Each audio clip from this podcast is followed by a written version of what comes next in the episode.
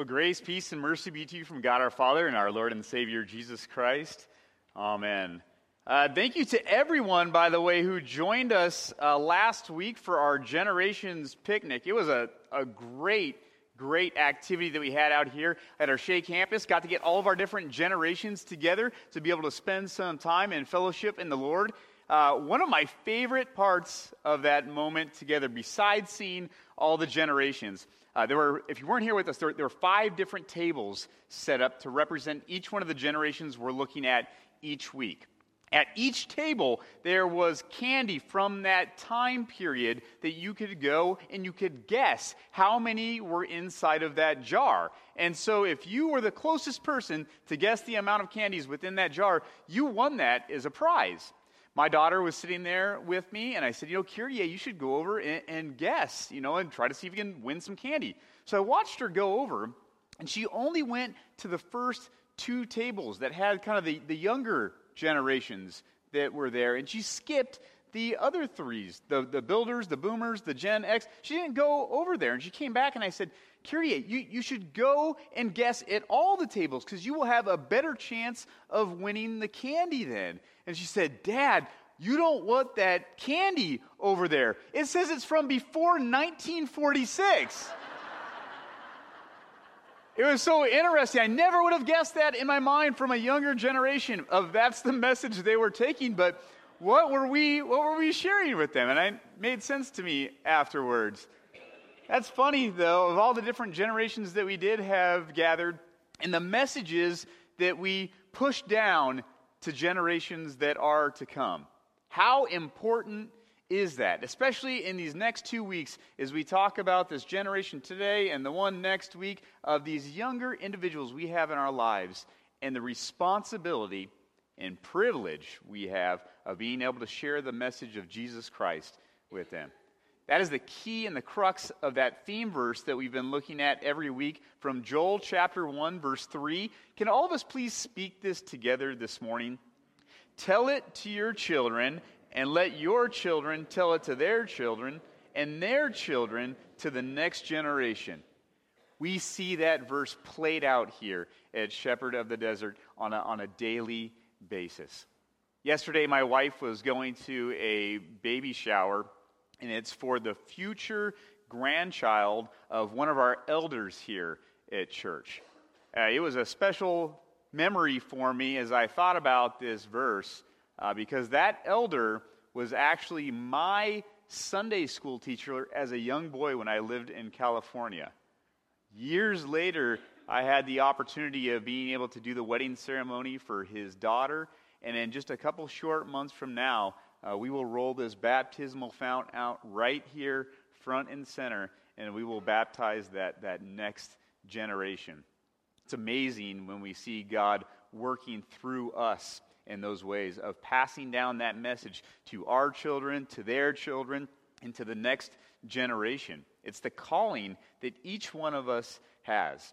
The generation that we look at today is shared with uh, a lot of different elements in the world. We hear about them in advertising, we hear about them in the world in a lot of different ways. Uh, they're the generation that comes right after Generation X, and so they're labeled Generation Y often. It's the generation that is labeled as the, the echo boomers because they share a lot of things in common with the baby boomer generation. It's the generation that we call the millennials, the millennial generation. An interesting group of individuals, we might think. Uh, the millennials. Look at some of these statistics with me here this morning. On average, millennials right now uh, actually earn 20% less than their parents uh, do. It's not too typical as we look at generation to generation. Uh, the average millennial is actually about 40,000 to $45,000 in debt already in their life. Many of those uh, because of student loan they have had to take on. Uh, millennials, one in three out of every millennials actually still lives with their parents, even into adulthood. And we hear some of these facts today, and we may think that's why they get some of those stereotypes of being lazy or being self centered or being a generation that is corrupted by the internet or corrupted by technology. And it's easy to think of younger generations in that way that the generations that follow us, uh, they're going to they're gonna destroy the world, aren't they? Didn't your parents think the same about you? Probably the exact same thing, right? We always think that about younger generations. But the truth is, uh, all of our generations have experienced times of corruption. All of our generations experience times of sin. It's something that's been built into us from early, early on with our first parents in the garden. It's something that has always existed throughout all time. Look how Peter addresses the early church in the book of Acts. Acts chapter 2, verse 40 says, With many other words, he warned them and he pleaded with them, Save yourselves from this corrupt generation. Like how many years ago this was that, that Peter says those exact same words? Because the truth is, none of us are innocent, no generation whatsoever. That all of us are sinners, are in need of the Lord and his love. So we need to pass down that saving grace of Jesus to our children, to their children, and to the next generation, that people will be united under this baptism that we have in our Lord. Every week we take whatever that generation is and we compare them with somebody within Scripture, somebody that has some of the general uh, qualities, maybe, of that generation. Today we have an interesting individual that was highlighted for us in our Old Testament reading the person of Joseph. Now, Joseph is the son of who we looked at last week, uh, Jacob. And the one uh, we were told about is young, it says in that reading. It, we see that he lives at home. He could maybe be one classified as uh, living under this realm of entitlement. We see a, a, brother that is always tattling on his siblings, and he appears to really have been spoiled by his father. Uh, review that account with me today from Genesis chapter 37, beginning at verse 3. It says, Now Israel, uh, remember from our text last week, Jacob uh, wrestles with God, and God gives him that new name of, of Israel. Israel uh, loved Joseph more than any of the other sons because he had been born to him in his old age. And he made an ornate robe for him. When his brothers saw that their father loved him more than any of them, they hated him and could not speak a kind word to him. A fun footnote as we move through these generations in the book of, Genesis uh, the book of Genesis can actually be broken up into 10 different generational uh, elements. Uh, and that's not uh, by human means on our side later today. That's within the Bible itself. You'll see in chapter 36 that God starts telling us about this generation that we look at today. This is the final generation mentioned within this book of Genesis. That that message we heard in our gospel lesson continues to get pushed through over and over and over again. Now we see Jacob here uh, do a big parental no no, right?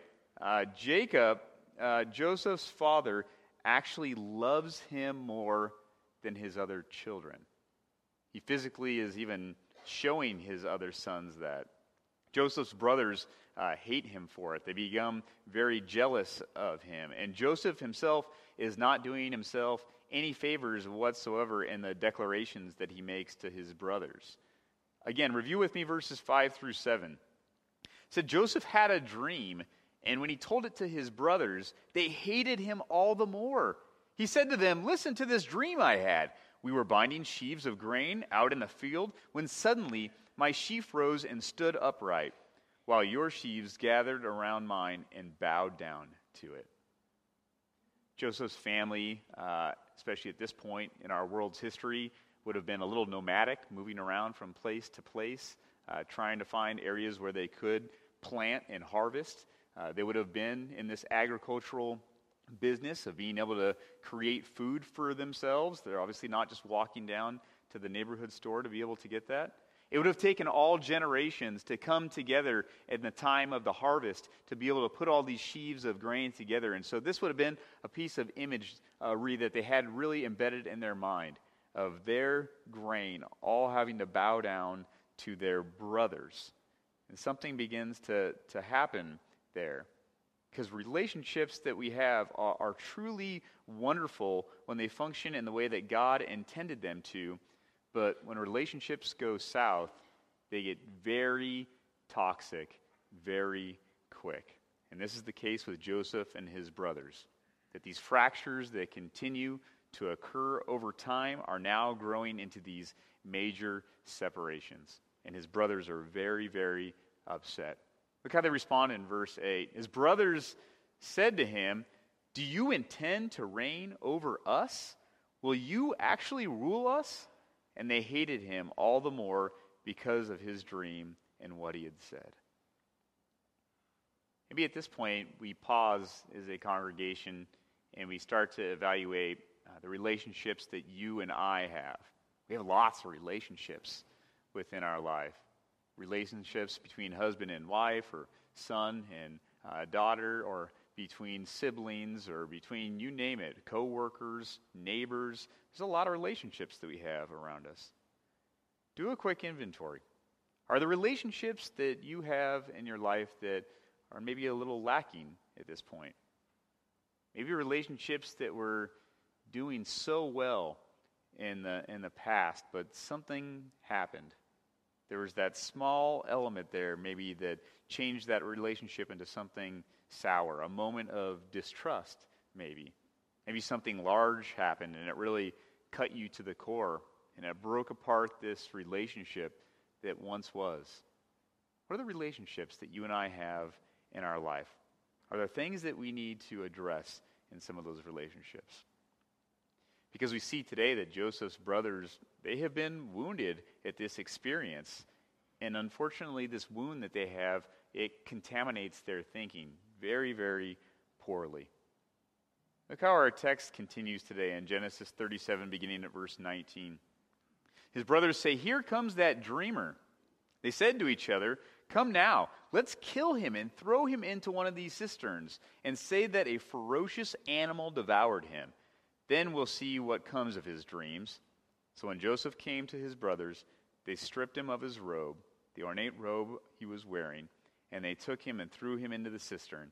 The cistern was empty, there was no water in it. When you read that, that text, and, and just take a moment to take a breath there and think about what is happening in this scenario. This is no fictitious story, this is an event in Scripture that happened. When we read this, we must all think that is just horrible. We would never do anything like that, would we? It's amazing how much we can get pressed as, as humans to leap from one thing to the next, to be able to find so many things that should be based around our life and forget about the people around us, to look at other individuals or other generations because of the way that they dress or act or things they say, and maybe we think less of them. Even in answering this question this morning, we can explain away our actions. Well, at least I'm not as bad as that other generation. They have done so many things that are worse. At least I am not as bad as these brothers that we see in our text today. There's no way I, I would ever do that. We start to justify our behavior because everybody else is worse than we are. And we get on that train of justification and we keep going and going and going as we explain away our actions. However, God gives us a very different truth, no matter what generation that you are a part of. Hear those familiar words in Romans chapter 3, verse 23. The Lord writes, For all have sinned and fall short of the glory of God. I play a part in this shortcoming, even as I stand here before you today. You play a part in this shortcoming too. So does Joseph, and so do all of his brothers. But it's amazing for us to know that even in the midst of our failures, that the Lord always reigns supreme. In all things, the Lord reigns supreme, and that his plan is always carried out. In the situation with Joseph that we look at this morning, uh, we can see that his life has a many, many up and downs throughout his life after this text happens. For 14 years, he goes through points of when he is in this situation and that situation, and finally we come to a moment in which he actually becomes the one who is in the command of, of all of Egypt. He is second only to Pharaoh. Joseph's brothers have uh, succumbed to a, horrible famine that has come across the land. They have to go to Egypt and try to find some type of food. And from there, they run into their brother Joseph once again. Look how he responds. Genesis 45, beginning at verse 4. It says, Then Joseph said to his brothers, Come close to me. When they had done so, he said, I am your brother Joseph, the one you sold into Egypt. And now don't be distressed, and don't, do not be angry with yourselves for selling me here, because it was to save lives that God sent me ahead of you. Would you have done the same in this situation? The men who turned their backs on you, who sold you into slavery, who have written you off for dead, are standing there right in front of you. You have received this great privilege and this great uh, place of authority and power and would have been justified to punish them like the way that they would have deserved. What would you have done in this situation? Joseph puts aside his anger and his, his rage, and he covers his brothers in, in a different coat, in a coat of forgiveness. Joseph does not react in sin as the world would probably encourage you and I to be able to do, as we would lash out against these men, but he acts out in love as God commands him to do. God commands all of us to live in that exact same way. We heard Robbie read that today in our epistle text. Look at that first verse again from Philippians 4, verse 8. Finally, brothers and sisters, whatever is true, whatever is noble, whatever is right, whatever is pure, whatever is lovely, whatever is admirable, if anything is excellent or praiseworthy, think about such things. These are the fundamental ideals that we have for life according to the way that God first designed us. Before we had this element of sin that we continue to pass down to each generation. These are directives for all of us to know the privilege that we have to be called children of the Heavenly Father.